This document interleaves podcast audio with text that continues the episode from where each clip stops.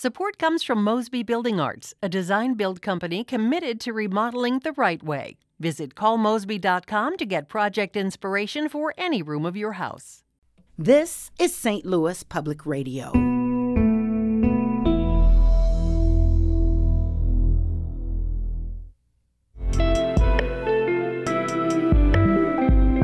It's Thursday, April 29th. This is The Gateway. I'm Wayne Pratt. St. Louis's MLS team is starting a free youth academy this fall. The program is part of an effort to make access to high level soccer more equitable. Having that opportunity now, now here to, to build something from scratch, I think to get that foundation right is our, our key thing because it, it can change, I would, I would say actually can change people's life. In just a few minutes, St. Louis Public Radio's Kayla Drake reports nearly 300 teens are competing to be the future of St. Louis soccer.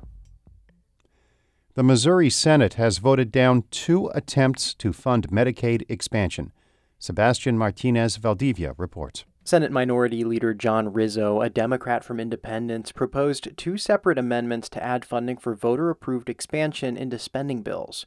The Senate rejected both amendments, which would have added the amount Governor Mike Parson requested in his proposed budget. Democrats argued the legislature has an obligation to fund expansion after voters added it to the state constitution in August. Some Republicans joined Democrats in voting for expansion funding, including Senate Majority Leader Caleb Rowden of Columbia. We will have to fund this population sooner than later, whether it's now or, or in a few months uh, in a special session with a, a supplemental. And I, am not sure there's anybody who really disagrees with that statement. Senators from both parties agreed there will likely be a legal challenge once the budget is signed into law. I'm Sebastian Martinez Valdivia. St. Louis faith leaders say they do not want guns in their houses of worship. A bill making its way through the Missouri Senate would allow people to carry concealed weapons into churches. St. Louis Archbishop Mitchell Rozanski says there needs to be a bipartisan effort to celebrate life instead of adding more guns. We need to work against the violence that we see making headlines daily and not invite the very weapons that make those headlines into our places of worship. Republican Representative Ben Baker of Neosho proposed the amendment allowing guns in churches. He says it still gives religious institutions the right to post signs on their property to prohibit guns. St. Louis city and county officials plan to lift some coronavirus related restrictions as early as next week. St. Louis Public Radio's Sarah Fentem reports officials say new rules will be based on updated guidelines from the Centers for Disease Control and Prevention. New CDC recommendations allow fully vaccinated people to, among other things, gather outside in small groups without masks. St. Louis County Executive Sam Page says county and St. Louis officials are working to create a consistent set of rules based on that guidance. But doctors warn against lifting public health measures such as mask orders and limits on crowd sizes. Dr. Alex Garza is the head of the St. Louis Metropolitan Pandemic Task Force. He says officials should hold off on making changes because coronavirus variants are circulating and not enough people have received the COVID 19 vaccine. It's too soon to abandon those proven steps that have helped prevent the spread of the virus. Nearly 30% of St. Louis residents and 40% of St. Louis County residents have received at least one dose of the vaccine. I'm Sarah Fentem, St. Louis Public Radio. Washington University students will have to be vaccinated in order to attend classes in the fall. Chancellor Andrew Martin says the requirement will allow for the quote, safest possible environment on campus. The private university is the first college in Missouri to require students to be vaccinated during the pandemic.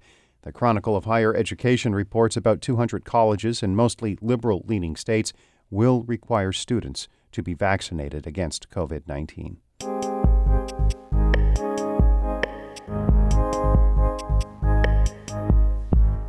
St. Louis's Major League Soccer team will not begin play until 2023, but it's already working to develop local teens into future stars. St. Louis Public Radio's Kayla Drake reports a new youth academy will be free, which eliminates costs that have been barriers for some parents and young talent. It's a cloudy, overcast day when dozens of teenage boys take to Plummer Family Park's field in Edwardsville. They're trying out for St. Louis City SC's Youth Academy, and they're hustling. It's their shot at fast tracking their soccer career to become a pro. The pandemic delayed St. Louis City SC's first season until 2023, so the organization is focusing on starting its youth academy. Sporting director Lutz Pfannenstiel calls it a pipeline of homegrown talent. Having that opportunity now, now here to, to build something from scratch, I think to get that foundation right is our, our key thing because it, it can change I would, I would say actually can change people's life. One of the hopefuls hustling on Plummer's Field in Edwardsville is 16-year-old Axton Anam. He started playing soccer when he was four years old. I think I'm trying to uh, advance in level when it comes to soccer. I really like the sport, trying to play at a higher level and just work harder for myself. Axton's dad, Benjamin, hopes he'll make the cut. Benjamin says youth soccer is much different than where he grew up in Ghana, playing pickup games your parents do not have to be making a certain amount of income to be able to enroll to play in soccer, right? So in the US, you realize that it is much more organized, but with such organization comes a prize. Steep club fees are prevalent in St. Louis's top youth leagues. Parents often pay thousands of dollars a year for their kids to play. And while club soccer fees aren't a financial burden for Benjamin and his wife, supporting Axton's dream costs in other ways. The sacrifices are just enormous. It is just big. It is a big deal. Um, time, money, um, risk, traveling. Scores of families like the Anams make sacrifices for their kids to play.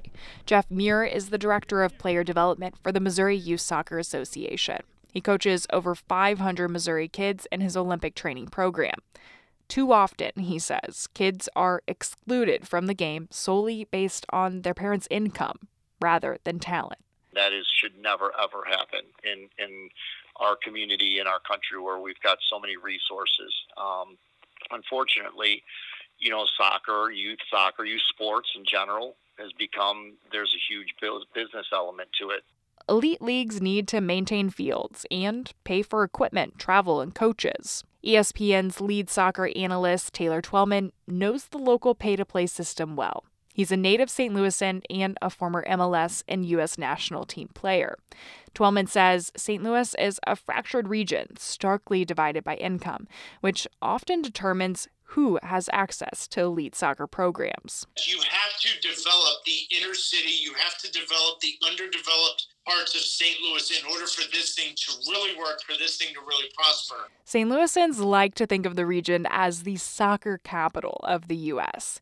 But the disparities are so great that Lutz Pfannenstiel from St. Louis City SC says it'll take five to seven years to develop equitable access to the sport in the region. But I think we do have the time. We have, have to be patient, and I think we have a great ownership group which is patient about that and very passionate when it comes to to, to, to creating young talent here, local talent. Back on the field in Edwardsville, Pfannenstiel's eyes dart between gray shirts and neon yellow pennies in the scrimmage. Nearly 250 boys are competing in the open tryouts over a few weekends. That group will be whittled down to 46 players. Pfannenstiel says he hopes to sign at least one of those boys to be on St. Louis's pro team in time for its first match in two years. It would be a strong, big message uh, to the future of the club if you know if we really show straight away with our first uh, team, which, which plays MLS, that we're having already some local boys from our academy involved. The youth teams hit the pitch this August. Until then, it's time for kids in Edwardsville to pack up and wait to hear if they made the team. I'm Kayla Drake, St. Louis Public Radio.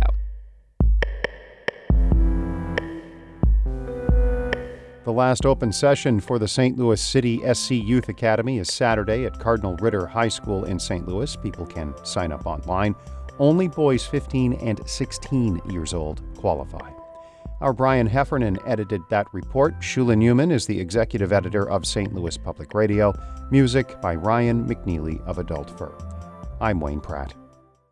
The Gateway is a production of St. Louis Public Radio.